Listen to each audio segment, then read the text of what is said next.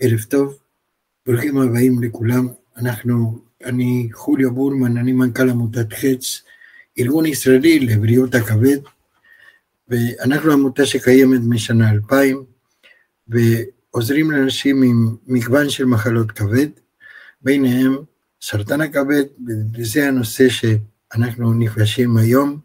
אני רוצה להודות לפרופסור אלי צוקרמן, אה, שמקדיש את הזמן שלו להכין בשבילנו הרצאה ולתת לנו הרצאה ואחר כך זמן לשאלות. לפרופסור צוקרמן ולצוות שלו, שעבדו קשה כדי לעזור לנו לארגן את הכנס. אני גם רוצה להודות לחברות נותנות חסות, ראש באסטרזניקה, שמאפשרים לנו גם לארגן את הכנס. אנחנו היום נדבר על סרטן כבד, ובסוף הכנס אתם תשמעו את סינדי ויינבון מעמותה שמנהלת קבוצת תמיכה לחולי סרטן כבד. אז אני רוצה לאחל לכולם ערך פורה וערך תקווה. תודה רבה, ופרופסור צוקרמן בבקשה. טוב, אז ערב uh, טוב לכולם, uh, לכל המשתתפים, אלה גם כן uh, שלא הצליחו או לא יכלו. סליחה, אלי, רק שכחתי להגיד שבמשך ההרצאה אנשים יכולים לשלוח שאלות בצ'אט, שאחרי ההרצאה של פרופסור צוקרמן ושל סינדי ויימבול, הפרופסור הולך לענות כמה שאפשר אה, אה, שאלות שאתם תוכלו במשך הערב אה, לרשום בצ'אט. תודה, אלי. טוב, אז שוב, ערב טוב לכולם. שמי אלי צוקרמן, אני מנהל את היחידה למחלות כבד של מחוז חיפה גליל מערבי, של שירותי בריאות כללית וגם של מרכז רפואי כרמל. בעבר הייתי גם יושב ראש החברה לחקר הכבד. ואני אולי אפתח את ההרצאה באיזה סיפור אישי. אה, בשנות, אמצע שנות התשעים, כשעמדתי לנסוע להשתלמות בארה"ב בנושא כבד, קיבלתי את ברכת הדרך, במרכאות, מאחד מרופאי הכבד המפורסמים בארץ, ההפתולוגים, הפתולוג זה רופא כבד, שאמר לי, צוקי, ככה קרא לי, תשמע, אין לך הרבה, שתחזור לארץ לא תהיה לך עבודה, חזרנו אחרי כמה שנים, אה, הפטיטיס C אין לו טיפול, הפטיטיס B אין לו טיפול, סרטן כבד בוודאי שאין לו טיפול, ועוד כהנה וכהנה, וכבד שומני גם כן אין לו טיפול, אתה לא תהיה לך עבודה. זה, הייתה, זה היה החזון. ובואו נראה כמה אותו היועץ במרכאות אה, טעה. אז אה, אנחנו נתחיל. אנחנו נדבר על איזה סוגי סרטן, על האפידמיולוגיה וגורמי סיכון, מה, מי נמצא בסיכון לפתח סרטן, איך מתפתח סרטן, אה, ככה בצורה פשטנית ננסה, איך עושים את ההבחנה, איך אנחנו מדרגים את חומרת המחלה, אה, גם של הכבד וגם של הסרטן, וכמובן איך מטפלים.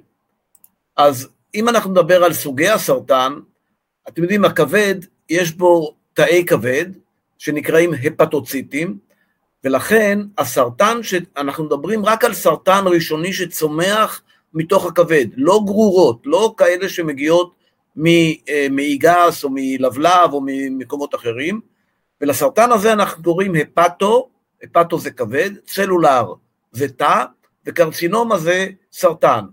ובקיצור אנחנו מכנים את הסרטן הזה HCC, HCC, אה, וזה על הסרטן הזה בעיקר אנחנו מדברים, הסרטן הזה הוא תופס 90 אחוז מהסרטנים הראשוניים של הכבד.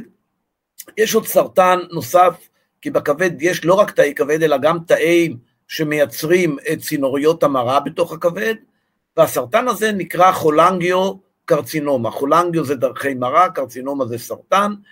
אנחנו לא נדבר הרבה עליו, אנחנו נזכיר שהוא קיים, אבל אנחנו נתעסק בעיקר בפתוצלולר קרצינומה או HCC. אז קודם כל, על מה אנחנו מדברים, כמה זה נפוץ, אה, כמה זה חשוב. אם אנחנו מסתכלים, אתם רואים פה בכחול, זה ה... אה, שכיחות של כל מיני סרטנים. אם תסתכלו טוב, יש פה ריאה ושד ומעי גס ופרוסטטה, הרמונית וקיבה, ואתם רואים שהכבד נמצא במקום מכובד, סרטן הכבד נמצא במקום שישי מכל הסרטנים, כשהוא מקדים סרטנים אחרים, אה, ובהחלט זה בעיה. וכמו שאמרתי, מסתכלים כמה אחוז תופס סרטן הכבד מכלל הסרטנים הראשונים של הכבד, זה 90 אחוז. אה, ולכן הדבר הזה הוא חשוב מאוד, אה, ובהחלט בתקופה האחרונה, בשנים האחרונות, השכיחות של סרטן הכבד הולכת ועולה, ותכף אנחנו נבין למה. סרטן הכבד גורם ל-800 אלף מקרי מוות בשנה בעולם, אה, גם באירופה וגם בארצות הברית, 77 אלף מקרים באירופה ו-30 אלף בארצות הברית, יש כמובן אה, גם באסיה, ואם אנחנו מסתכלים על המפה העולמית, אם אנחנו מסתכלים על אמריקה, צפון אמריקה, דרום אמריקה, אפריקה, אסיה, אנחנו רואים שלכל אזור בעולם אה, יש את הסיבה שלו לפתח סרטן. אז למשל, אם אנחנו מסתכלים באפריקה, למשל במצרים, שיש בה הכי הרבה הפטיטיס C בעולם, או לפחות עד לשנים האחרונות זה היה המצב, אז במצרים למשל, הסיבה העיקרית לסרטן כבד, ל-HCC, זה הפטיטיס C. אם אנחנו מסתכלים על סין או דרום מזרח אסיה, שם יותר שכיח הזיהום הנגיפי בהפטיטיס B, אז הסיבה העיקרית לסרטן כבד זה הפטיטיס B. ובמקומות אחרים, למשל בארצות הברית וגם באירופה, היום הסיבה העיקרית היא כבד שומני. אנחנו נרחיב על זה בהמשך. הכבד השומני היום תופס מקום מאוד חשוב בהתפתחות של סרטן הכבד הראשוני.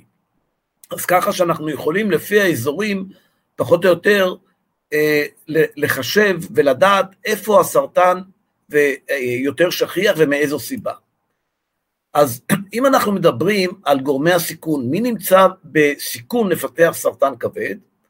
אז קודם כל הקבוצה הגדולה העיקרית שלנו זה חולים שיש להם שחמת כבד, כלומר מצב של הצטלקות מתקדמת בכבד, על הגורמים השונים, זה לא חשוב מה הסיבה, זה יכול להיות הפטיטיס B, זה יכול להיות הפטיטיס C או דלתא, זה נגיף שחי ביחד עם B, כבד שומני, כמו שהזכרתי, מחלות אוטואימוניות של הכבד, אלכוהול, מחלת כבד מאלכוהול, ומחלות כבד תורשתיות שגורמות בסופו של דבר לשחם את הכבד. שחמת בעצמה היא גורם סיכון, ולכן אני מדגיש כבר עכשיו, אני אדגיש את זה גם בהמשך, כל חולה עם שחמת הכבד חייב להיות במעקב של מרפאת כבד, ולחפש את הסרטן שלא יצמח בכבד, כי יש לנו טיפולים טובים, כל חצי שנה, והדרך לעשות את זה, כמו שאני אדגיש אחר כך, זה בדיקת אולטרסאונד לגילוי מוקדם של סרטן הכבד כל שישה חודשים, ולא להחמיץ את זה, זה מאוד חשוב. הדבר השני, החולים האחרים שנמצאים בסיכון לפתח סרטן זה חולים עם כבד שומני. כבד שומני כשלעצמו הוא קשור ברוב המכריע של המקרים בסוכרת, בהשמנה, בהפרעה בשומני הדם, מה שאנחנו קוראים תסמונת מטבולית. הבעיה בכבד שומני, שחולים עם כבד שומני לא חייבים שיהיה להם צירוזיס או שחמת, הם יכולים לפתח סרטן גם על כבד שומני, ולכן בחולים שיש הצטלקות משמעותית בגלל כבד שומני, אנחנו גם שם מחפשים את הסרטן ומתייחסים אליהם כמה שאנחנו יכולים כחולים עם שחמת הכבד. כמובן שהפטיטיס B והפטיטיס C זה גורמים, הם, הווירוסים עצמם, יש להם פוטנציאל לפתח סרטן אפילו בלי שחמת הכבד, אבל כמובן שרוב החולים של מפתחים שח, אה, סרטן עם הפטיטיס B ו-C זה חולים שיש להם כבר שחמת, אבל לא רק. יש במקומות מסומנים, מסוימים בעולם, באפריקה, למשל בסודאן, אה, חשיפה לכל מיני רעלנים, טוקסינים, שגורמים לשינויים בתאי הכבד ומביאים לסרטן הכבד. צריך לזכור שסרטן הכבד בדרך כלל מתפתח בגיל מבוגר, יותר מחמישים, זה לא מחלה בדרך כלל, שוב, בדרך כלל של גילאים צעירים, אבל בהחלט יש מקרים לא מעטים שמפתחים סרטן כבד גם בגילאים צעירים, ושוב אני אומר, לא בהכרח עם שחמת הכבד. ואם אנחנו מסתכלים ככה בתמונה פשטנית, זה הגוש הסרטני, ואתם רואים שהכבד הזה הוא כבד צירוטי, כבד שחמתי, ככה הוא נראה, הוא לא חלק, הוא מגורגר, עם הרבה קשריות, הרבה הצטלקות, זה כבד חולה. והסרטן יכול להיגרם, כמו שאמרתי, מהפטיטיס C והפטיטיס B ומטוקסינים, ובגלל שחמת ובגלל אלכוהול ובגלל כל מיני דברים אחרים, מחלות תורשתיות וכמובן כבד שומני. התמונה הזאת מראה מה שאנחנו קוראים, אתם יודעים, גלובזיטי בסלנג. המילה גלובל זה עולמי, ואובזיטי זה השמנה. היום השמנה וכבד שומני היא לא מחלה, היא לא רק מחלה, השמנה הוגדרה כמחלה, אבל כבד שומני והשמנה זה היום מגיפה. ממש מגיפה, ותסתכלו את השכיחויות באדום, ארצות הברית, אה, אוסטרליה, מקרים, מקומות אחרים, ההשמנה יכולה להגיע ליותר מ-25 במקומות האלה, רבע מהאוכלוסייה סובלים מהשמנה ומכבד שומני, ואם אנחנו מסתכלים על החולים בכחול, זה החולים שיש להם כבד, אה, אה, אה, זה האוכלוסייה נגיד בארצות הברית, האוכלוסייה באדום זה האוכלוסייה שמפתחת כבד שומני, ואלה מפתחים, מתוך הכבד השומני, לא כל אחד מפתח דלקת וצלקת, אבל אתם רואים בכחול את הקבוצה הזאת, חלק מהחולים שמפתחים כבד שומני, מפתחים גם מחלת כבד ממש, שיכולה להתפתח לשחמת כבד, סרטן כבד, אי ספיקת כבד, יכולים להגיע להשתלה וכל מיני סיבוכים של שחמת הכבד. ובכינוס האחרון, ממש לא מזמן, היינו בכינוס האירופי למחלות כבד, תשימו לב, 38 אחוז זה שכיחות של השמנה בעולם. אה, תשימו לב, כמעט 40 אחוז סובלים מהשמנה, וכמובן שיעור הסובלים מכבד שומני וממחלת כבד משמעותית, כמו שאתם רואים את הקבוצה הזאת, הולכת וגדלה עם השנים, וזאת מגפה של ממש, ואנחנו צופים לעלייה עוד יותר בשכיחות, 40 אחוז זה שיעור גבוה מאוד. אז איך מתפתח כבד שומני? למה הוא מתפתח? אז בואו נראה. עכשיו, בוודאי שאני לא רוצה שתיכנסו לכל הדיאגרמה הזאת, זה מנגנונים. המנגנונים העיקריים, אם זה וירוס, או רעלנים, או אלכוהול, או השמנה, כל הגורמים האלה בסופו של דבר שדיברנו עליהם, גורמים בכל מיני מסלולים בתוך תאי הכבד לנזק לתאי הכבד, לדלקת בתאי הכבד, וכמו שאתם יודעים, כל פצע או כל נזק בגוף מתרפא, איך? מתרפא עם צלקת. והצלקות האלה שמתפתחות, מה שאנחנו קוראים פיברוזיס, הם גורמים למעשה, כשהן מתפשטות בכבד, הצלקות, הן מפריעות לתפקוד של הכבד, הן פוגעות בכבד, הן גורמות לסיבוכים, ובגלל הדלקת הזאת והנזק לתאים האלה, התאים של הכבד משתנים. וכשהם משתנים, קורים בהם שינויים, מה שאנחנו קוראים מולקולריים, מוטציות וכולי, ובסופו של דבר מתפתח הסרטן על רקע הנזק המתמשך שנגרם. אה, וזה כמובן, אני מראה לכם את זה, אני קורא לזה מפת המטרו בפריז. אתם רואים כל כך מורכב, בוודאי שאתם לא הולכים לראות את כל המנגנונים, אבל תראו את המסלולים, תראו כמה זה מורכב, כל מיני דרכים שבהם הגורמים השונים בסופו של דבר יכולים לגרום נזק לתא, לפתח את השינויים בתוך התאים, שבסופו של דבר מתפתחים לסרטן הכבד. עכשיו, אם אנחנו מסתכלים, אלה ביופסות, ככה נראית ביופסת כבד, מי שלא ראה אף פעם. וזה כבד תקין, אתם רואים ככה נראית הביופסיה כמו תולעת, ואנחנו מסתכלים על הצבע הכחול, הצבע הכחול הוא דרגת ההצטלקות, ואנחנו מדרגים את דרגת ההצטלקות לפי דרגות, אתם רואים פה אין בכלל צבע כחול, ופה אתם רואים קצת צבע כחול, באזורים מסוימים, זה דרגה אחת, ופה אתם רואים שהצבע הכחול כבר מתפשט ויוצר פה איזה שהם גשרים כאלה, או חיבורים בין החלקים השונים, זה דרגה שלוש, וככה נראה שחמת הכבד בביופסיה.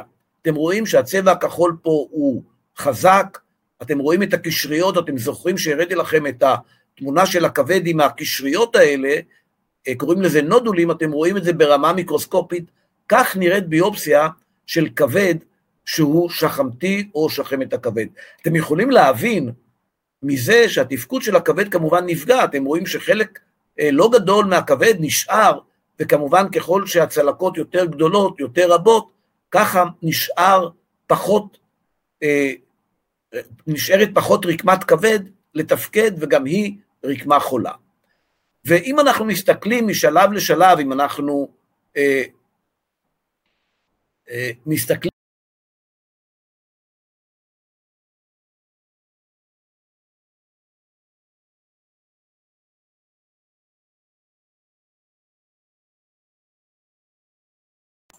אלי, לא שומעים אותך. אוקיי. עכשיו. אם מסתכלים על הדרגות השונות של הכבד, הזמן שלוקח מדרגה, הרי לא צומח ישר מאפס לשחמת, זה לוקח זמן, וכמה שנים טובות מדרגה לדרגה. אבל כשאנחנו כבר בדרגה 2 או דרגה 3, זה כבר לא לוקח הרבה זמן, זה לוקח 3-4 שנים, והשעון מתקתק, אתם רואים, מדרגה 0 ל-1 זה לוקח הרבה שנים עד שמתפתח, ובהמשך מדרגה 3, אה, ההתפתחות של שחמת היא מהירה מאוד. אז איך אנחנו עושים את ההבחנה? אז אה, קודם כל, שני הדברים שעוזרים לנו, ועוזרים לנו מאוד, זה הרנטגן. ומה יש לנו ברנטגן? איזה כלים יש לנו ברנטגן? אז קודם כל, אולטרסאונד. זה הכלי הראשון שאנחנו עושים בו screening, או מה שנקרא סקר לגילוי מוקדם של הסרטן, ואנחנו משתמשים בהמשך כדי לאפיין יותר טוב, אם אנחנו רואים משהו, איזה נגע או גוש, או יותר מגוש, אנחנו משתמשים או ב-CT או ב-MRI כדי לאפיין את הגוש שמצאנו. בחלק מהמקרים, היום אנחנו לא מוכרחים לעשות ביופסיה בשביל לאבחן אה, סרטן כבד, אתם יודעים שבכל סרטן כן עושים ביופסיה. אה, הסרטן היחידי שאפשר לאבחן אותו רק ברנטגן, בשיעור מאוד גבוה של דיוק, זה סרטן הכבד. אז ביופסיה עוזרת לנו במקרים שאנחנו לא בטוחים, שהרנטגן לא נותן לנו תשובה, אנחנו נעזרים בביופסיה, ויש לנו גם מרקר, שהוא מרקר של סרטן, הוא נקרא alpha-fetoprotein, זה חלבון עוברי, שבחלק, לא, לא בכל המקרים, הוא יכול להיות גבוה מאוד, והוא לא עושה תמיד את ההבחנה, אבל הוא מסייע, והוא גם מסייע לראות לנו, אם אנחנו מטפלים, אה, אנחנו מסתכלים על ה... אם במידה שהוא גבוה, אנחנו רואים שהוא הולך ויורד תוך כדי טיפול. אז בואו נראה כמה דוגמאות אה, באולטרסאונד. אז קודם כל, אולטרסאונד זה הבדיקה הראשונה לגילוי HCC, כמו שאמרתי, היא לא תמיד מגלה, אנחנו יכולים להחמיץ את הבדיקות, בעיקר בכבד שומני, ולכן אנחנו צריכים להיות מאוד מאוד ערים לכל נגע, אם נגע לא ברור, או מישהו מפענח אותו כנגע שכנראה הוא שפיר, אנחנו לא מסתפקים בכנראה. אנחנו הולכים עד הסוף ומנסים לגלות, כי אתם רואים פה, זה לא מאה אחוז יכול לתת לנו את התשובה. ומאוד חשוב, כמו שאמרתי קודם, בחולים שהזכרתי שהם בקבוצת סיכון לפתח HCC, אנחנו חייבים לעשות אולטרסאונד כל חצי שנה. והנה ככה זה נראה, זה האולטרסאונד, ככה נראה אולטרסאונד, זה הכבד. זה הבטן, זה קדימה, זה אחורה, ואתם רואים פה גוש שהוא שונה לגמרי מרקמת הכבד, הוא יותר בהיר, וזה גוש מאוד חשוב בחולה שיש לו שחמת. עכשיו, את הגוש הזה, זה לא מספיק שאנחנו רואים באולטרסאונד, אנחנו חייבים ללכת הלאה ולאפיין אותו יותר טוב. איך אנחנו עושים את זה? אז אנחנו משתמשים בעיקרון של אה, זרימת הדם בתוך הכבד ובתוך הגוש. אז אם יש לנו, למשל, זה הכבד, ואתם רואים פה גוש סרטני. בשונה מהכבד, הסרטן מקבל דם מעורק, אז הכבד מקבל את זה מווריד, את רוב הדם. אנחנו משתמשים בזה מכיוון שאנחנו משתמשים, מה שאנחנו קוראים בשלב אורכי של הצילום, כדי להדגים את הסרטן, ותכף אני אראה לכם איך זה נראה. אז זה מאוד חשוב, ולכן כשאנחנו מבקשים לאפיין גוש שנראה חשוד באולטרסאונד, אנחנו מבקשים לא סתם CT רגיל שאנחנו עושים CT לבטן, אלא תמיד, וגם מי שמקשיב לי ומטופל על ידינו ועל ידי רופאים אחרים, יודע שתמיד הבדיקה שנדרשת זה לא סתם CT, אלא CT טרי-פאזי. מה זאת אומרת טרי-פאזי? שלוש פאזות. אז קודם כל יש פאזה מוקדמת אורכית, ואז אתם זוכרים שהגידול, הוא מקבל ראשון את הדם לפני הכבד עוד, לפני שהכבד מקבל, ואם אנחנו לא משתמשים ב-CT טריפאזי, אנחנו עלולים להחמיץ את הגידול. אז כמו שאתם רואים פה, זה CT, זה הכבד, וזה הטחול, ואנחנו, אם אנחנו מסתכלים בכבד, מי שחד עין רואה שבצ'ופצ'יק, מה שנקרא בצ'ופצ'יק של הקומקום, יש פה איזה גוש קטן. אבל הגוש הזה אנחנו לא יכולים לאפיין אותו מכיוון שאנחנו לא הזרקנו חומר ניגוד. אבל אם אנחנו מזריקים חומר ניגוד בשלב אורכי, אתם רואים פה זה אב העורקים וזה הכבד וזה הטחול, אתם רואים שפתאום הגידול הזה שלא היה ברור מהו, הוא נצבע, הוא יותר בהיר מהכבד, וזה נקרא האדרה, האדרה מוקדמת, מאוד חשוד לסרטן כבד, ואם אנחנו מחכים לפאזה הנוספת, היותר מאוחרת, אתם זוכרים שיש שלוש פאזות, אז אתם רואים שבפאזה הזאת הגידול הזה הוא פתאום יותר בהיר מהכבד, הכבד נצבע, אבל בגידול הזה כבר אין חומר, הגידול אה, מפנה את החומר, אז אתם רואים, הוא נצבע בהתחלה, פה אנחנו לא יודעים מה זה, והוא נשאר בהיר בסוף, ועל סמך זה אפשר להגיד, אם החולה יש לו שחמת, אנחנו יכולים להגיד שזה סרטן כבד בדיוק של 99 אחוז, לא צריכים ביופסיה מהדבר הזה, אוקיי? עכשיו, אם אנחנו רואים עוד דוגמה, אתם רואים פה כבד, זה כבד שהוא צירוטי, הוא חולה, וזה הטחול. אנחנו לא רואים פה שום דבר אם אנחנו לא מזריקים ב-CT. אבל אם אנחנו מזריקים, אתם רואים פה, אנחנו פתאום רואים איזה גוש קטן שהוא נצבע ומקבל צבע. והגוש הזה, אם לא היינו עושים את הפאזה האורכית, היינו מחמיצים אותו. ולכן מאוד מאוד חשוב להקפיד על צורת ה-CT שאנחנו עושים. עכשיו, איך אנחנו מדרגים את חומרת המחלה? אז קודם כל, ואיך אנחנו ניגשים בכלל. אז לפני שאנחנו מדברים על טיפול, וטיפול בסיבוכים, וטיפול בסרטן וכולי, הדבר הכי חשוב, והכי קל, והכי בריא, זה מניעה ראשונית. תמיד יותר קל למנוע מחלה מאשר לטפל בה. וגם כאן אנחנו יכולים בהחלט למנוע אותה. איך אנחנו יכולים למנוע אותה? אז קודם כל חיסון, חיסון להפטיטיס B. אתם יודעים שבמדינת ישראל, משנת 92, כל ילוד מקבל חיסון, וזה בהחלט יכול לשפר את הסיכוי שלו, כמובן לחלות בהפטיטיס C, זה מונע בשיעור ניכר, וכמובן מונע התפתחות של מחלת כבד וסרטן כבד.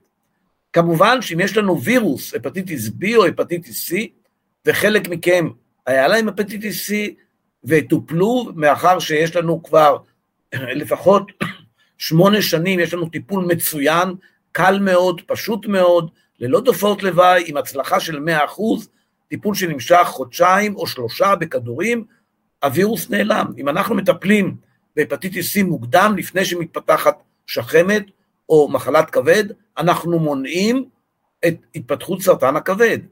וגם בהפטיטיס B, אם יש לנו חולה שצריך לקבל טיפול להפטיטיס B, אמנם לא כמו הפטיטיס C, שפה אנחנו יכולים לסלק את הווירוס, בהפטיטיס B אנחנו מרסנים אותו, אבל אם אנחנו מרסנים אותו לדרגה אפס, כלומר אין וירוס בדם בזמן הטיפול, גם כאן אנחנו מורידים את שיעור הסיכון לפתח סרטן כבד ומחלת כבד.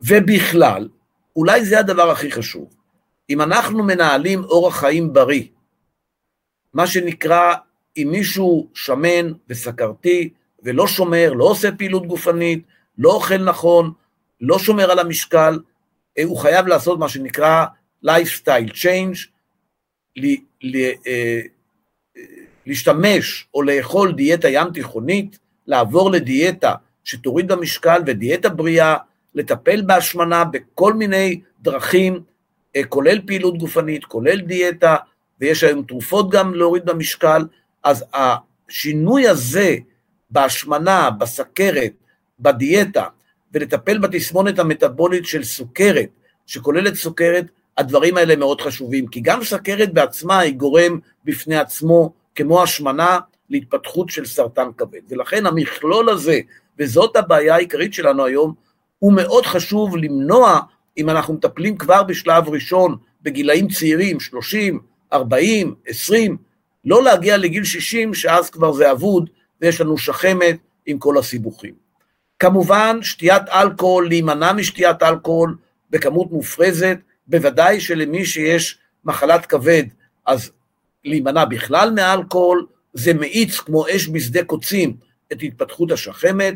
כמובן, מי שחי במקומות מסוימים מאפלה זה לא אפלס, זה אפלטוקסין, ואפילו שתיית קפה, מצאו שאם שותים חמש ספלי, חמישה ספלי קפה ביום, זה מקטין בשיעור ניכר את הופעת סרטן כבד, הייתי אומר אפילו ב-40 אחוז אה, בחולים, אה, היו עבודות כאלה, אבל כמובן שזה לא הסיבה העיקרית, אני, אני מדבר על שלושת הסיבות, ארבעת הסיבות העיקריות, אלה הסיבות שאפשר למנוע. עכשיו, כשאנחנו מטפלים במחלת כבד, הרי מחלת כבד, בסרטן כבד, זה לא רק הסרטן, אם יש לנו סרטן ריאות, אנחנו מטפלים בסרטן. הריאה היא, לא, היא, היא, היא לפעמים לא חולה, או סרטן מעי, המעי לא חולה הרבה פעמים, או סרטן שד. כשאנחנו מדברים על סרטן כבד, HCC, יש לנו חבר, יש לנו גם מחלה שאנחנו צריכים לדאוג לה, לטפל, זה השחמת. אז יש לנו, אנחנו צריכים למצוא את שיווי המשקל בין הטיפול בשחמת והסיבוכים, וכמובן דרגת או חומרת השחמת קובעת גם את הטיפול בסרטן, מבחינה כמה אפשר לנתח, איזה כימותרפיה אפשר לתת, או איזה טיפול ביולוגי, וכולי וכולי. אז אם אנחנו מסתכלים על אה, דרגות השונות של סרטן הכבד, אנחנו מכירים את החלק הזה, אתם רואים, אני מקווה שאתם רואים, זה נקרא שלב מוקדם בסרטן הכבד. מה זה שלב מוקדם? שהגידול הוא קטן. קטן, מה זאת אומרת? גידול בודד, והוא קטן משני סנטימטר. אם אנחנו מגלים דבר כזה, שיעור הריפוי גבוה מאוד. יש גם, זה מוקדם מאוד. אנחנו בדרך כלל, לצערנו, לא מגלים את הסרטן בשלב כזה. אבל יש גם שלב מוקדם, שגם פה אפשר להשיג ריפוי מלא, או שיש גידול אחד שהגודל שלו הוא יותר מחמישה סנטימטר, או שלושה גידולים שכל אחד מהם לא יותר משלושה סנטימטר, זה עדיין נקרא שלב מוקדם. שלב ביניים זה שלב שאתם רואים, יש מספר גידולים בכבד, ולא רק במקום אחד, לא רק בעונה אחת, בשתי העונות של הכבד, בשמאל ובימין, וזה שלב די מתקדם, שהוא כבר קשה יותר לרפא אותו, ובדרך כלל אנחנו לא מצליחים לרפא אותו, והשלב המתקדם זה שלב שהמחלה היא כבר לא רק בכבד, אלא גם פולשת לכלי דם גדולים של הכבד, וגם פולשת מחוץ לכבד, אם זה גרורות בעצמות, או בריאות, או במקומות אחרים, ויש שלב שלצערנו זה שלב סופני, שהחולה יש לו מחלה מאוד מתקדמת, והטיפול הוא בעיקר טיפול תומך. אה, לצערנו במקרים האלה אנחנו לא יכולים לעשות יותר מדי. אז אה, מה הטיפולים שעומדים לרשותנו? קודם כל יש לנו טיפולים שהם, אה, אנחנו הולכים על כל הקופה מה שנקרא, אנחנו הולכים לרפא את הכבד, יש לנו טיפול שהוא לא מרפא אבל הוא מאריך חיים, אנחנו קוראים לזה טיפול פליאטיבי, והטיפול במחלה מתקדמת, שיש כבר מחלה שבשתי העונות או הרבה גידולים, או בשטח גדול, או אפילו עם גרורות, אנחנו נותנים טיפול סיסטמי, כלומר טיפול בעירוי או בכדורים, כולל הטיפולים החדשים. אז אם אנחנו מסתכלים על הטבלה הזאתי, אז לשלבים מוקדמים, תכף אני אראה לכם, אנחנו יכולים גם לנתח וגם אה, לעשות אבלציה, תכף אני אדבר על זה, ובהחלט יכולים לרפא. בשלבים היותר מתקדמים, בשלב הביניים, אנחנו משתמשים בטיפול, מה שנקרא לוק אוריג'ינל, תכף אני אסביר מה זה, ובשלב מתקדם אנחנו משתמשים בטיפול סיסטמי. אז בואו נלך לשלב המוקדם, מה אנחנו יכולים לעשות בשלב המוקדם? שיש לנו גידול אחד קטן, או גידול יותר גדול אבל אחד, או שלושה יותר קטנים, ואנחנו רוצים לרפא את זה, זה השלב שאפשר לרפא, אז הטיפול הראשון שיש לנו זה נקרא radiofrequency ablation או עם microwave, כלומר אנחנו קוראים לזה בסלנג צריבה של הגידול, ואם הוא קטן מספיק אנחנו יכולים להגיע לריפוי של 90 אחוז, אנחנו גם יכולים לנתח, לכרות את הגידול, אבל צריך לזכור שאנחנו בחולים עם מחלת כבד, שהכבד הוא חולה, אנחנו לא יכולים לכרות יותר מדי, כי אנחנו צריכים להשאיר כבד שיפעל, ואם הכבד הוא חולה, אנחנו מוגבלים בכמה אנחנו יכולים לחתוך מהכבד הזה, וכמובן, השתלת כבד בגלל סרטן כבד, פעם זה היה הוראת נגד להשתלה, אם יש סרטן, היום זה הוראה להשתלה, וחלק גדול מהחולים היו מושתלים בגלל סרטן כבד, ובהחלט בהשתלה אנחנו מחליפים גם את הכבד הנגוע, וגם פותרים את הבעיה של הסרטן. אז שלושת האפשרויות האלה, אה, טיפול בצריבה, כריתה על ידי ניתוח או השתלה, בשלב מוקדם יכולים להביא לריפוי של המחלה. וככה זה נראה צריבה, זה נעשה תחת CT או אולטרסאונד, מכניסים מחט עם גלי קול ושורפים במרכאות אה, את האזור של הגידול ועוד קצת מסביב, ואם זה קטן מספיק זה יכול להביא לריפוי, ואתם יכולים לראות איך זה נראה, למשל, אתם רואים פה את הגידול, ואחרי צריבה אתם רואים שאין יותר חומר פעיל, החומר הפעיל הוא הלבן ויש פה חור, אז ריפאנו למעשה את הגידול הזה בצריבה אה, בהחלט אה, אה, אפשרות שהיא, אם מגלים את זה מספיק מוקדם. האפשרות השנייה זה כריתה, הכבד יש לו כמה חלקים, אנחנו קוראים לזה סגמנטים, ואסור לנו לחתוך בחולה שחמת יותר משני סגמנטים, אז צריך לזכור את זה. אז אה, איפה אנחנו יכולים אה, לחתוך כשיש לנו אפשרות שהגידול הוא לא מפושט מאוד. וכמובן השתלה, השתלה יכולה, אפשר להשתיל כבד או שהגידול עצמו הוא לא יותר מחמישה סנטימטר, או שאפילו יש כמה גידולים, לא יותר משלושה, אבל של כל אחד הוא אה, לא יותר משלושה סנטימטר.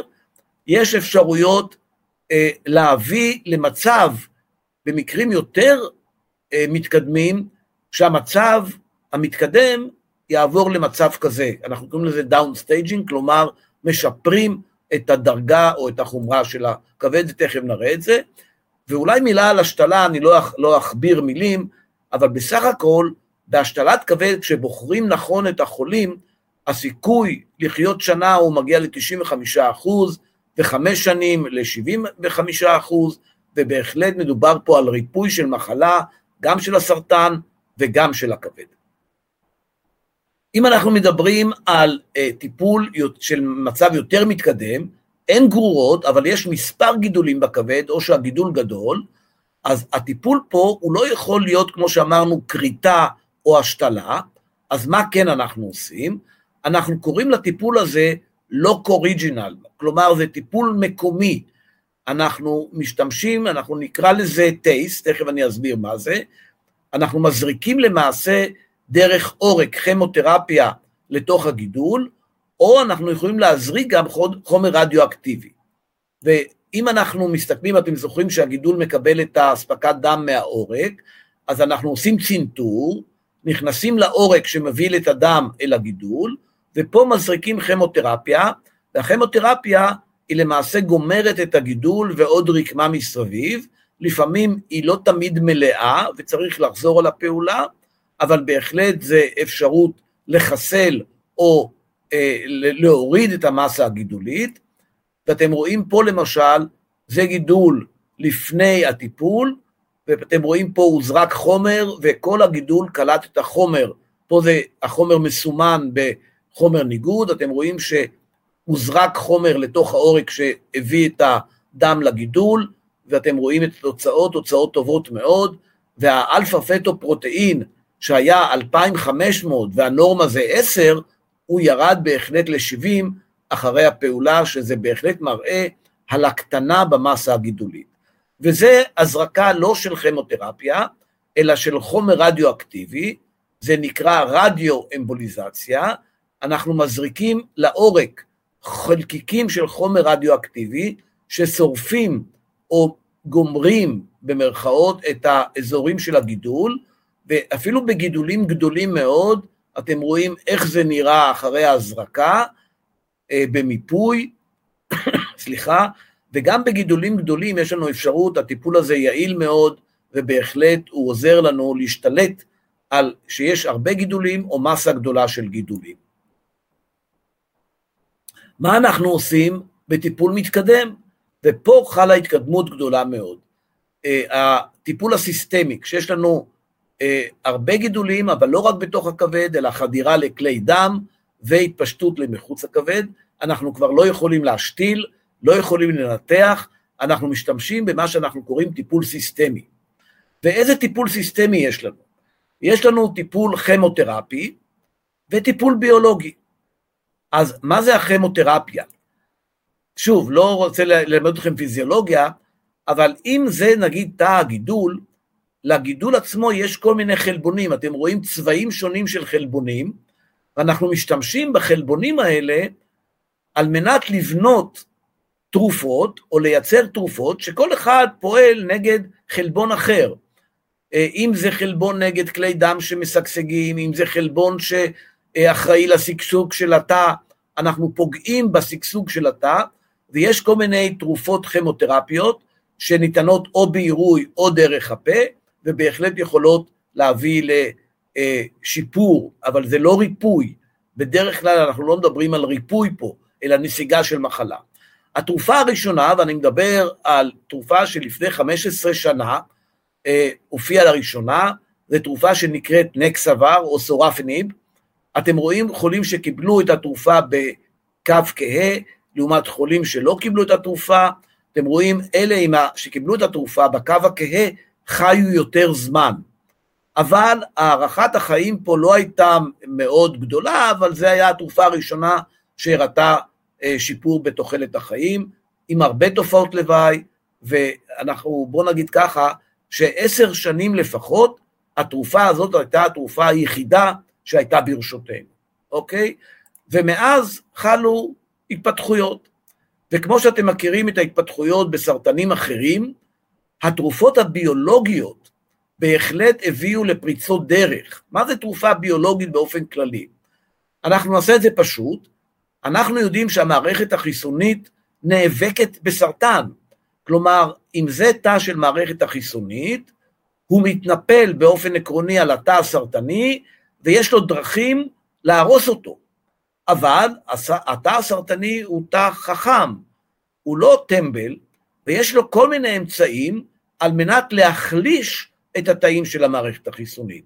הוא נצמד אליו, אתם יודעים, זה כמו שני מתאגרפים שמתעייפים, או אחד מתעייף, אז הוא לא ממשיך לתת אה, אגרוף או אגרופים למתאבק השני, הוא נצמד אליו, אוקיי? וההוא לא יכול לזוז. אז אותו דבר, התא הסרטני הזה באופן מאוד פשטני, נצמד לתא של המערכת החיסונית, הוא מתחבר אליו בכל מיני חיבורים ומשתק אותו.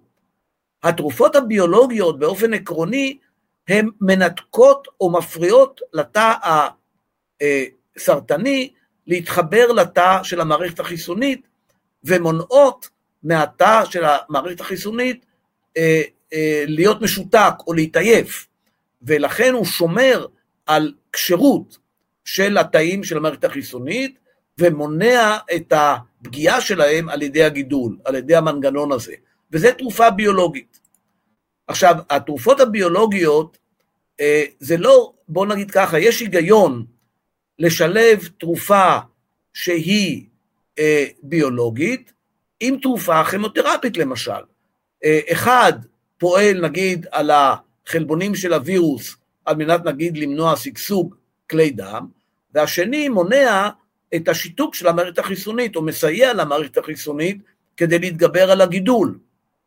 ופריצת הדרך, זה מאמר שיצא ב New England Journal of Medicine לא מזמן, בשנת 20, פה חלה פריצת הדרך, עם שילוב של תרופה שנקראת atezolizumab, אתם לא תזכרו את השם, אנחנו קוראים לזה atezo בקיצור, ו bevacizumab, זה תרופה ש Avastin למעשה, והשילוב של Avastin, שניתנת גם במחלות אחרות, אתם מכירים אולי ממחלות עיניים, פלוס התרופה הביולוגית הזאת, זה ניתנות, ניתנות בעירוי, זה נקרא אטזו ובבע, השילוב הזה הביא לפריצת דרך, ובהחלט אתם רואים פה בפרסום הזה הראשון שהיווה פריצת דרך משמעותית אה, לפני שלוש שנים, החולים שקיבלו את השילוב בכחול, אתם רואים, חיו באופן משמעותי, הרבה יותר מכל מה שקיבלו קודם, מאשר חולים שלא קיבלו את הטיפול, הם בכתום. אז פה חלה פריצת הדרך הראשונה. אה, ולכן, אה, הטיפול היום מושתת על שילוב של כימותרפיה ושילוב של טיפול ביולוגי. אבל לא כולם יכולים לקבל את הטיפול הביולוגי, אני לא רוצה להיכנס להוראות, נג, להתוויות נגד וכולי, אוקיי? או שהם לא סובלים אותו.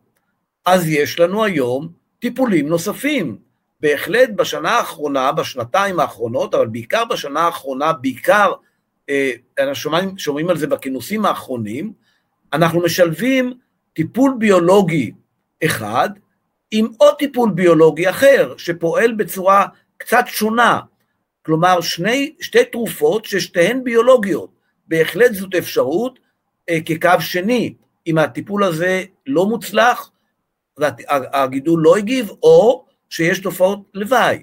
או עם הטיפול הזה אנחנו לא יכולים, כבר יש עוד שילוב של שתי תרופות ביולוגיות, שהן בהחלט נכנסו היום, אני לא אזכיר את השמות, כי אתם תלכו לרופא שיניים אחר כך, ולנו עצמנו לקח שבוע עד שהצלחנו לבטא את השמות האלה, אבל בהחלט יש שילוב של שתי תרופות ביולוגיות, שילוב אחר מהשילוב הזה, שבהחלט הוא יכול לשמש כקו נוסף או כעזרה. אז יש לנו אפשרויות, גם בגידולים שהם מפושטים, מחלה מתקדמת, אה, אה, אה, חוסר תגובה לטיפול קודם, והתוצאות הן, הייתי אומר, מרשימות ביותר. וחלק מהם כמובן הוא בסל, אבל לא הכל, אוקיי?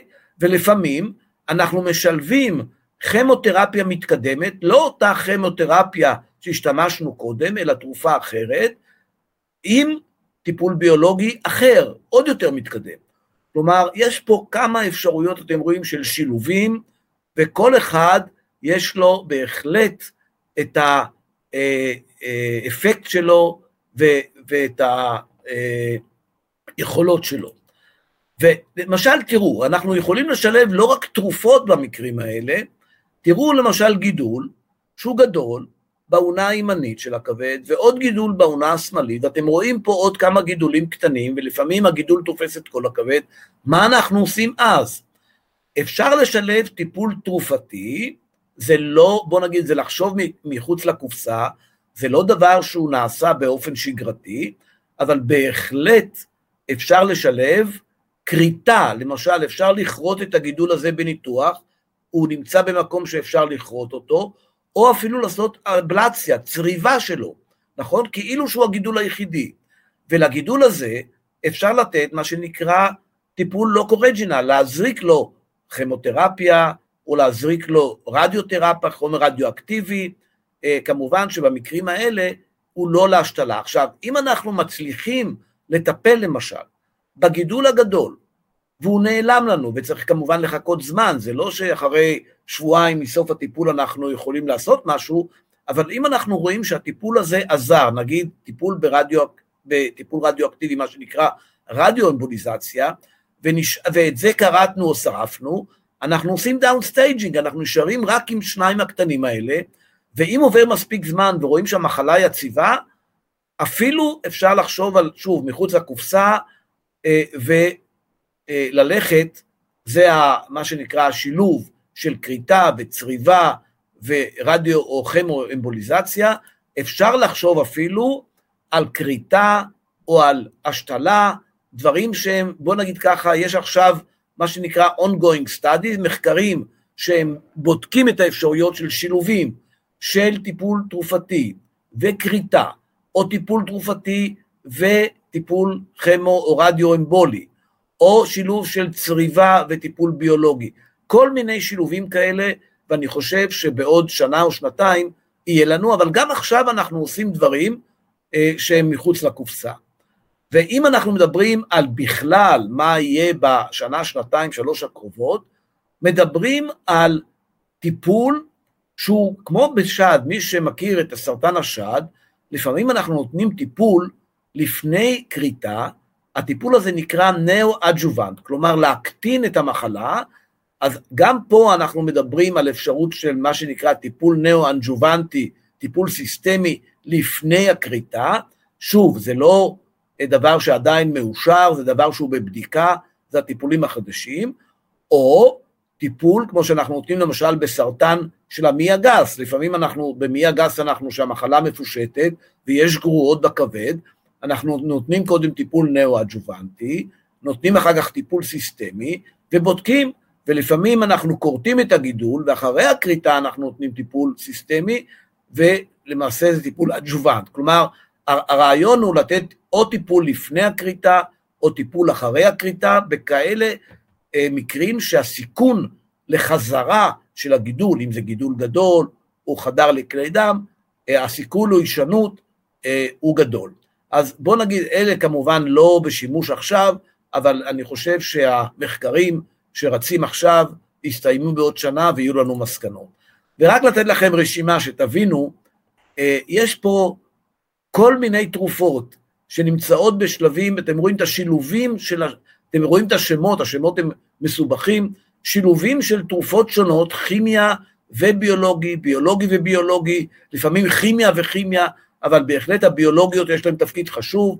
בירוק אתם רואים את המוצלחים אה, שהצליחו, למשל הטרלימימומב, אני כבר ראיתי ששאלו אה, על שמות של התרופות, אז אם אתם רוצים בקיצור, אנחנו קוראים לזה טרמי ודורווה, דורווה לימומב, אתם רואים, גם לי קשה להגיד, אבל בהחלט שתי תרופות ביולוגיות, השילוב הזה הוא בהחלט היום נכנס כבר בקווים המנחים לטיפול בקו ראשון לאלה שלא יכולים לקחת את הטיפול באטזו ובבע שהראיתי לכם קודם.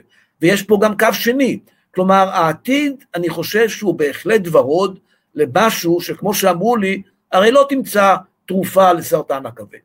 אז גם במקרים מאוד אה, מתקדמים, במקרים קשים, במקרים שבעבר לא חלמנו שאפשר לרפא או לעזור, או הייתי אומר להאריך חיים, אז האפשרויות הן בהחלט אפשרויות רבות, ואתם רואים פה המסקנות, אני לא אתן לכם, אני רק מראה לכם איך נכנסות אה, התרופות החדשות, הדורווה והטרמילימומה והטזו ובבה לקו ראשון לטיפול סיסטמי במקרים מתקדמים כבר בגיידליינס. אז תודה רבה על ההקשבה, ובהחלט אני חושב שקיבלתם מושג, הטיפול ב-HCC זה טיפול מורכב, לא פשוט, הוא חשוב מאוד לגלות אותו מוקדם, עוד יותר חשוב למנוע מחלת כבד שתביא לגידול, וזה לעשות את זה כבר עכשיו, ואם אה, יש לנו מחלת כבד ונמצאים בסיכון, לעשות את הסורווילנס, כלומר את הגילוי המוקדם, אפשר אז לרפא, ויש לנו אפשרות לרפא לגמרי, יש לנו אפשרות בהחלט אה, אה, לרפא באבלציה, בצריבה, אה, או בהשתלה או בכריתה. במקרים יותר מתקדמים אנחנו משלבים טיפול לא קורג'ינל, מה שנקרא, אה, הזרקה של חומר רדיואקטיבי או כימותרפי, ובשלבים היותר מתקדמים ראיתם את האפשרויות של טיפולים משולבים, וכמובן אפשר לטפל אה, בשילובים גם של תרופות וגם של אמצעים אחרים, ואני חושב שהעתיד הוא בהחלט אה, הרבה יותר טוב ממה שהיה לנו לפני, הייתי אומר אפילו חמש שנים, ותודה רבה על ההקשבה. תודה רבה, פרופסור צוקרמן. האמת היא שההרצאה היא מעולה בשפה מובנת, מאוד ברור לנו, למדנו הרבה ואני מקווה שכולם יוכלו לקחת מסקנות מזה וללמוד. עכשיו אנחנו נשמע את סינדי ויימבוים על הקבוצה תמיכה שלנו, ואחר כך פרופסור צוקרמן יענה לשאלות שאתם שלחתם בצ'אט. יש הרבה הרבה שאלות, אנחנו אה, אני מקווה שנוכל, אה, שפרופסור צורמן אה, יהיה לו מספיק זמן לענות לכולם, אז סינדי בבקשה. היי לכולם, קודם כל אתם רואים כאן את כל הפרטים שלי, מי שצריך משהו, יש לו שאלות, אתם תמיד מוזמנים לכתוב לי או לצלצל אליי, ואם אני לא אוכל לענות, לפחות אני אוכל לעזור לכם ולאן לפנות. דבר ראשון, הקבוצה מאוד חשובה לאנשים שחולי סרטן, שחולי כבד בכלל, יש לנו קבוצות תמיכה של כל מיני מחלות, ואנחנו כאן כדי לעזור לכם מניסיון אישי של חולים שעברו דברים מאוד דומים לכל אחד אחר, ואפילו שהטיפולים הם שונים, הבעיות שיש למשפחה, לבני משפחה, לחולים עצמם, למקומות עבודה, לביטוחים, לכל הדברים שקשורים למחלות, אנחנו כאן כדי לעזור לכם להסתדר עם הדברים. וכמו שאמרתי, ניסיון אישי, הרבה פעמים עונה לשאלות של מישהו אחר, שרופא לא יכול אפילו לתת את התשובות האלו לפעמים. אז אנחנו כאן, אני לא רוצה להאריך בנושא, אני רואה שיש פה המון המון שאלות. אם יש לכם שאלות, אתם מוזמנים לפנות אליי באופן אישי, ואתם יכולים להצטרף לקבוצה של מתמודדים כבדים בפייסבוק, שזאת קבוצה סגורה לחולים בלבד, אין שם אנשים שמחוץ לזה. תעשו מה שאתם צריכים כדי לעזור לעצמכם, לקדם את החיים שלכם ולחיות עם המחלה ולקבל את הטיפולים שטיפולים שלא היו פעם. הדברים האלו לא היו, והיום יש כל כך סיכויים טובים לחיות ולבריא, ברוב המקרים. אז בבקשה, גם תקפידו על הבדיקות שלכם, ותעשו מה שצריך כדי לא להגיע למצב שלא טוב. טוב, פרופסור צוקרמן, אתה רוצה להמשיך עם השאלות שלך? אה, כן, אני ככה רפרפתי, אני מוכרח להגיד שיש פה שאלות, אה, כנראה החולים מאוד אינטליגנטים, מכיוון שהשאלות הן מאוד לעניין, ואני אענה עליהן. אז אני אתחיל, יש שאלה ראשונה, פיברוס, האם פיברוסקן יכול לחסוך שימוש ב-CT? תראו, פיברוסקן זה לא אה, אמצעי להראות אנטומיה. אוקיי? הפיברוסקן הוא מכשיר שנועד להעריך את רמת הפיברוזיס. בחולים שאנחנו לא בטוחים שיש להם שחמת, או שאנחנו רוצים להעריך את רמת הפיברוזיס, אנחנו משתמשים בפיברוסקן, הוא גם יכול למדוד בצורה חצי כמותית, או להעריך את ההסננה השומנית בכבד, אבל הוא בוודאי לא יכול לחסוך את השימוש ב-CT. ה-CT הטריפאזי הוא כלי אבחנתי אנטומי, כמו שהראיתי לכם, הפיברוסקן הוא רק מראה לנו אה, ערך של פיברוזיס, הוא לא מראה לנו אנטומיה. אה, יש פה שאלה, למה טיפול אנטי-ויראלי שמוריד את כמות הווירוס של הפטיטיס B לאפס, לא גורם לדלתא, להפטיטיס דלתא להיעלם? אולי מילה, ההפטיטיס דלתא זה וירוס שהוא פרזיט, הוא חי, הוא משתמש בנגיף של הפטיטיס B כדי להשתכפל בעצמו בתוך תאי הכבד. אה, יש לנו היום טיפולים לבית, לדלתא, אבל הבעיה בטיפולים היום שקיימים להפטיטיס B, אנחנו לא יכולים לסלק את הנגיף.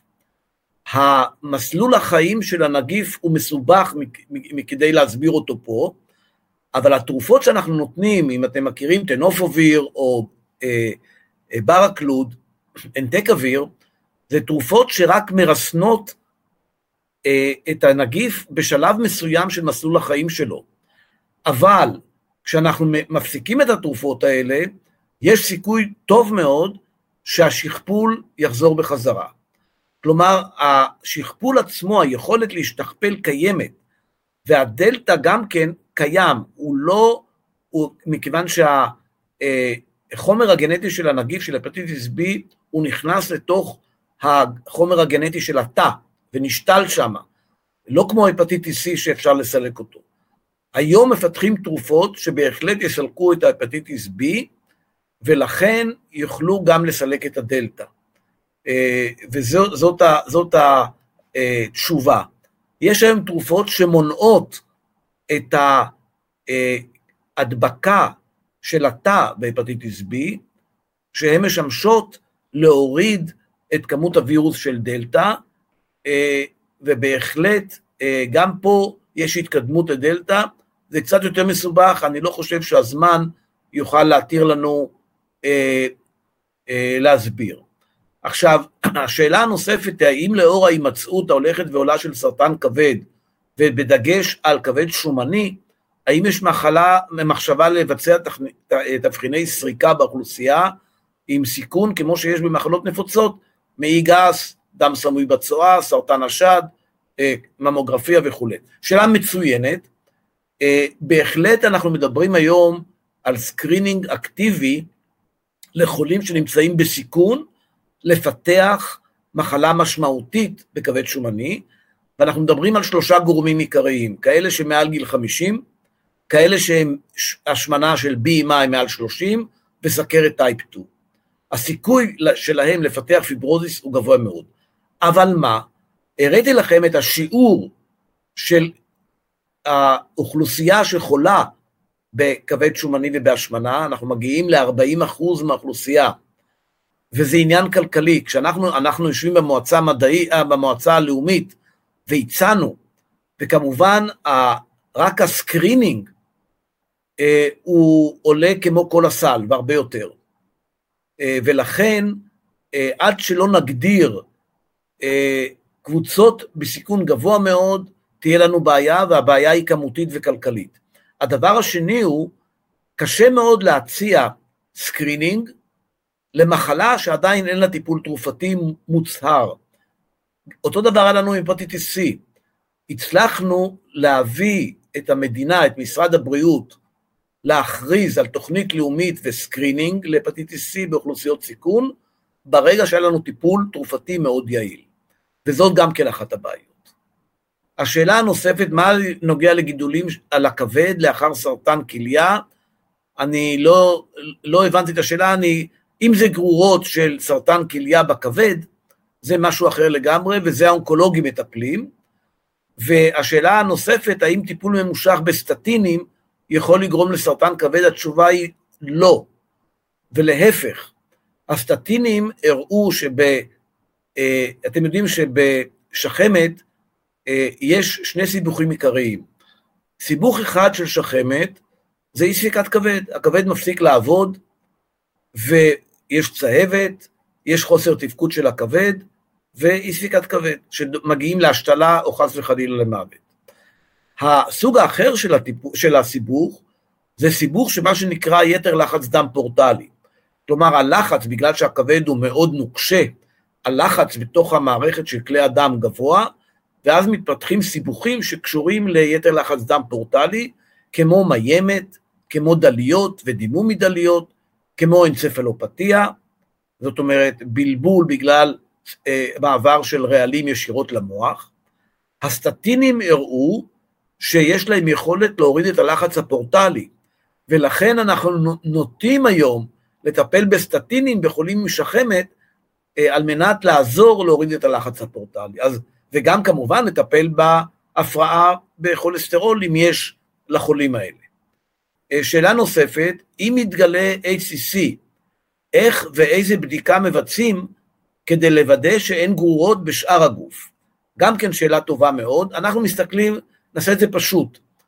אחד, איפה שיש, בוא נגיד, שיעור גבוה של גרורות, זה הריאות, אז אנחנו עושים CT חזה, לפני שאנחנו מחליטים למשל על השתלה, או כריתה, שאנחנו בטוחים שהמחלה היא רק בתוך הכבד, אז אחד זה הריאות וזה CT ריאות, זה אחד, השני זה עצמות, ואנחנו מבצעים, פעם היינו מבצעים מיפוי עצמות, זה לא מספיק טוב, היום אנחנו עושים ספקט של העצמות, אה, או אם יש איזה חשד קליני אפילו ל-CT או MRI, אבל שם אנחנו מחפשים על מנת להיות בטוחים כדי שאין, ספקט זה כמו מיפוי אבל אחר קצת, במכון האיזוטופים, אנחנו מבצעים את זה כדי להיות בטוחים שאין מחלה מחוץ לכבד, כדי שנוכל, כי אי אפשר לעשות השתלה או כריתה כשיש גרורות מחוץ לכבד.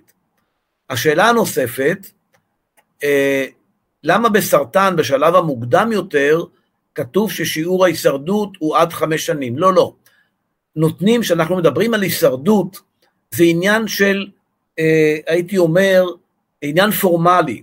כשאנחנו בוחנים תרופה או טיפול, אה, השתלה, כריתה, טיפול תרופתי, ווטאבר, אנחנו בוחנים את זה, בעיקר האונקולוגיה בוחנת את זה לפי מה השיעור של ההישרדות בשנה הראשונה, מה ההישרדות בשנה החמישית, מה ההישרדות בשנה השלישית, וכן הלאה. כשאתם עוברים את השנה החמישית, אה, סביר להניח שההישרדות לא תשתנה, אוקיי? ולכן אנחנו, זה לא שעד חמש שנים, בשלב המוקדם אנחנו יכולים להשיג קיור, אם יש גידול של שני סנטימטר ואנחנו צורבים אותו, אה, אנחנו יכולים להגיע ל-100% ריפוי, אוקיי? ככה שבשלב אה, מוקדם השיעור, ההחלמה, לא מדבר על הארכת חיים, החלמה בשיעור גבוה. מה השילובים של התרופות? שאלה נוספת, אמרתי, תוכל לרשום בבקשה, רופא השיניים שלי ירשום את זה, אבל בהחלט נתתי פה את הרשימה, ואפשר, בהחלט ההרצאה היא חופשית, אפשר חוליו וסינדי לחלק, מי שרוצה, אה, יש ממש בסיכום של כל התרופות שנמצאות בשילובים שונים, בפאזות שונות של אה, ריפוי, וגם הראיתי לכם את ה-conclusion, אה, רשום איזה תרופות הן כבר מאושרות לטיפול בקו ראשון וקו שני. שאלה נוספת, האם מושתל כבד, שהסרטן כבד חוזר אצלו, יכול לקבל אותם טיפולים ויהיה לו אותם סיכויים הצלחה והישרדות? שאלה טובה מאוד, תראו, ב, גם בהשתלה, שאנחנו חושבים שזה ריפוי, ואפילו כשאנחנו צורבים, אה, עלולה להיות הישנות, גם במקום של הגידול עצמו, בעיקר שנשארו כמה תאים, מה שאנחנו קוראים הישנות מקומית, או שהכבד מייצר גידול במקום אחר, כי הכבד הצירוטי הוא ממשיך לייצר אה, סרטן, ולכן אם אנחנו יכולים להשתיל ולפתור את הבעיה של הבית חרושת הזה שמייצר סרטן, אז זה בהחלט הטיפול האופטימלי הדפיניטיבי. עכשיו לפעמים אה, הסרטן חוזר אחרי אה, טיפול בכמואמבוליזציה או רדיואמבוליזציה, מכיוון שלא תמיד אנחנו יכולים להשת, להשתלט באופן מלא על הגידול, ואפילו בכריתה כשאנחנו כורתים. אז קודם כל, אם מדובר על אה, טיפולים לא תרופתיים, כמו כריתה, כמו כמואמבוליזציה, אפשר בהחלט לתת כמה טיפולים של כמואמבוליזציה, כלומר הזרקה של כימותרפיה בצנתור לתוך העורק של הכבד, אם צומח במקום אחר אז כמובן במקום אחר. עכשיו בדרך כלל אם חולה הוא בטיפול סיסטמי ויש, הגידול בהתחלה יכול להגיב לפעמים, כלומר בטיפול נגיד ביולוגי או שילוב של טיפול ביולוגי עם כימו, לפעמים יש תגובה ראשונית, ואחר כך לפעמים יש מה שנקרא escape, כלומר בריחה של הגידול מהתגובה, ואז צריך לשקול קו שני. ורצוי אה, לתת קו שני, אם יש קו שני טוב, אה, במידה שיש חזרה של הגידול. אבל בהחלט אה, אפשר לחזור על, אם הטיפולים הם לא תרופתיים, אפשר לחזור אה, ואם זה טיפול תרופתי צריך לשקול קו נוסף.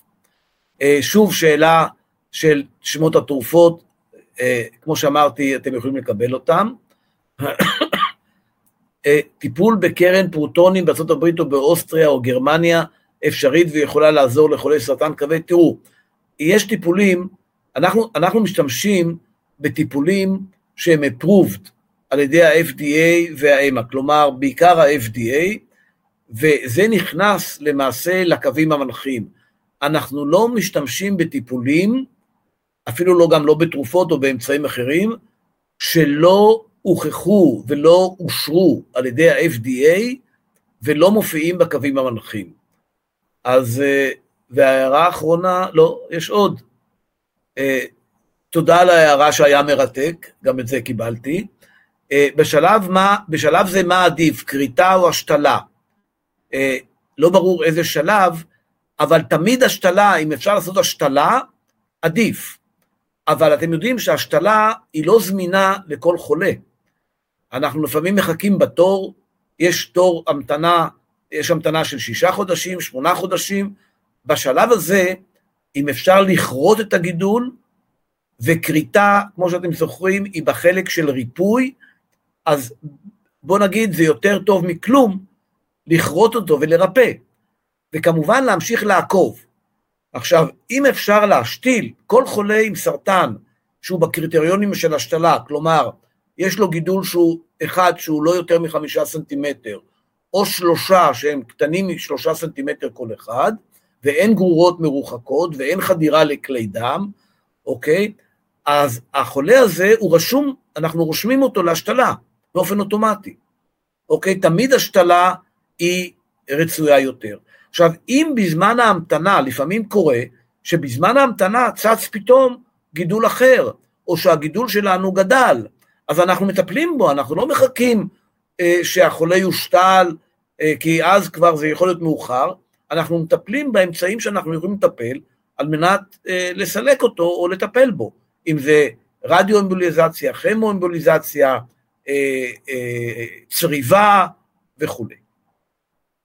אה, ביקשו שאני אדבר על אה, טיפול בגרורות ממקור אחר, אני לא אדבר כי זה לא הנושא של ההרצאה, אה, ושאלו מה תוחלת החיים של החולים שקיבלו התזו או הרסטין והטיפול השפיע בצורה טובה מאוד. את האמת אנחנו לא יודעים, אבל בוא נגיד שמה שנקרא disease free survival או over, overall survival מה שנקרא, זה שמות או מדדים שהאונקולוגים משתמשים להערכה של תגובה, אנחנו מגיעים מעל 12 חודשים, ואפילו יותר היום, בחולים עם מחלה מתקדמת, שבעבר לא היו מחזיקים יותר משלושה חודשים, אוקיי? ובהחלט השילוב הזה לא בכל החולים, והיום מדברים אפילו, לא רוצה להיכנס יותר מדי, אבל מדברים על זה של התאמה, מה שנקרא טיפול מותאם אישית, גם לפי הסיבה לסרטן הכבד.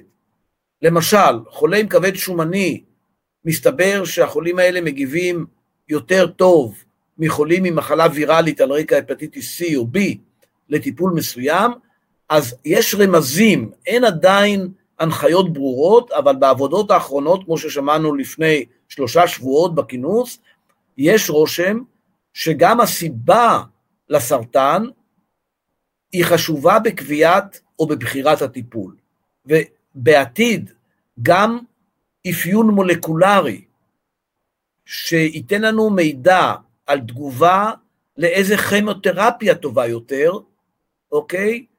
אה, כמו אה, בירור גנטי במרכאות, אוקיי? יכול לתת לנו אה, בהחלט, גם פה יש עבודות רבות, ואני מעריך שתוך שלוש עד חמש שנים יהיה לנו תוצאות של הדברים האלה, אז לכן תוחלת החיים היא בהחלט משתנה, אבל היא הרבה הרבה יותר טובה ממה שהיה לנו אה, בעבר.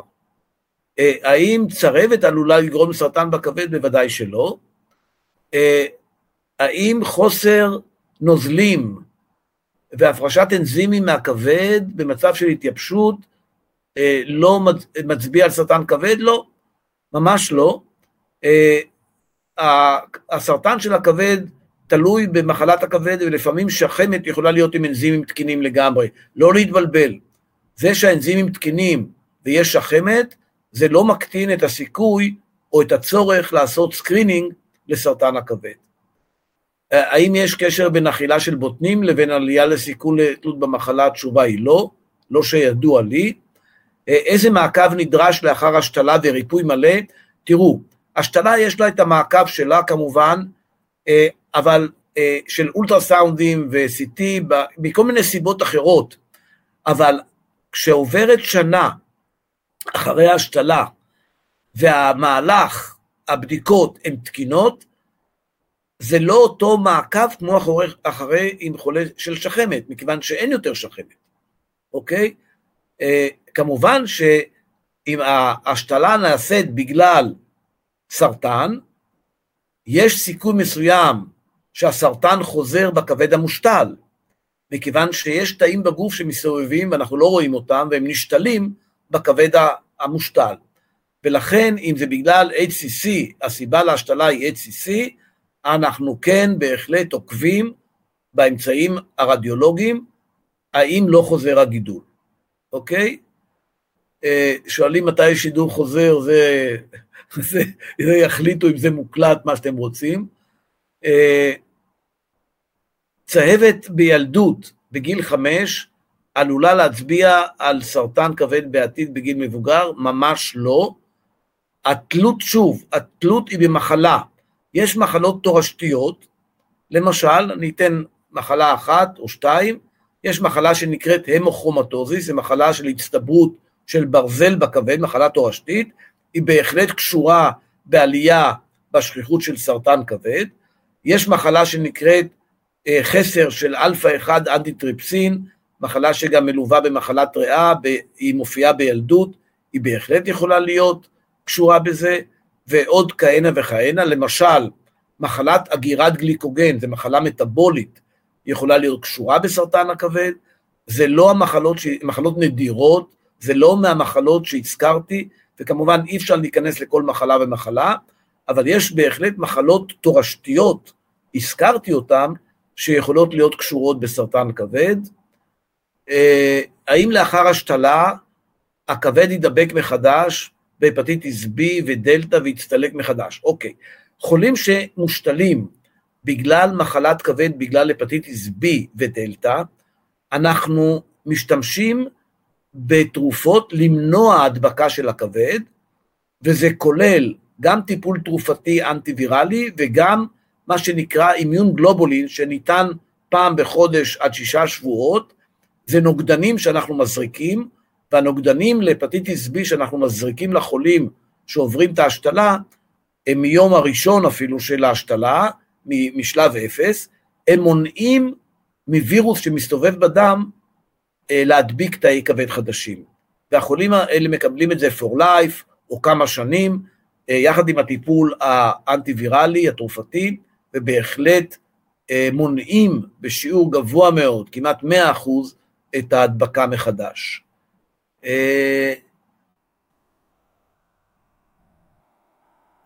שוב, יש פה בקשה להקלטה ו... טיפול IVF יכולים לגרום לסרטן הכבד? התשובה היא, התשובה היא לא. מה שכן יכול להיות קשור, זה טיפול באנדרוגנים, בסטרואידים אנבוליים, למשל בוני גוף, כאלה שמשתמשים בחדר כושר, בהורמונים סו קולד גבריים, כן? אה, יכול להביא לאדנומות ולסרטן כבד. אה, לגבי שתיית קפה, אה, זה, זה לא רק, זה קוריוז, אבל יש על זה הרבה מאמרים, ביקשו, אני לא ארחיב על זה, אבל זה אחד האמצעים, וזה קוריוז, שוב אני אומר, אנחנו בברנז'ה שלנו, הייתי אומר, זה לא הדבר העיקרי, אבל זה בהחלט מופיע ויש מאמרים בהחלט אה, טובים. מחלת ווילסון, האם יכולה להביא לסרטן כבד? התשובה היא כן. אם יש שחמת כבד, התשובה היא כן. אוקיי? שוב, ב, אה, כמו שהתייחסנו לשחמת, אה, וזהו, אני חושב שזה ה, השאלות העיקריות. אז חוליו וסינדי, אני מקווה שעניתי על כל השאלות. ואני מקווה שאפשר אולי באמת לחלק את ההרצאה הזאת, אם היא מוקלטת ובאתר, אז אנשים יכולים להיכנס, להתעכב על שמות של תרופות אם הם רוצים, אה, יש גם רפרנסים וכולי וכולי. תודה רבה אלי, היה באמת באמת מרתק, היה באמת מצוין.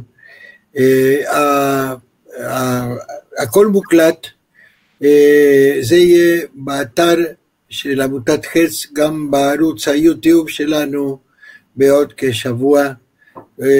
כולם יוכלו לחזור ולראות את כל ההרצאה אה, בחזרה. תגיד, זה הולך לאירוויזיון, אה, חוליו? אה, תלוי אם אתה רוקד.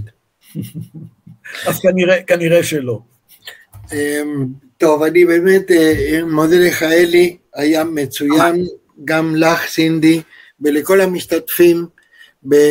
תהיו בקשר, עמותת חץ, ארגון ישראלי לבריאות הכבד, אפשר למצוא אותנו באינטרנט, וכל דבר שתצטרכו, וכל דבר בהמשך, גם בקשר עם פרופסור צוקרמן, תפנו אלינו, ואנחנו נשמח לעזור לכולם. ותודה רבה לכולם, ערב טוב, ושנהיה בריאים. ביי, תודה רבה. ביי, ערב טוב.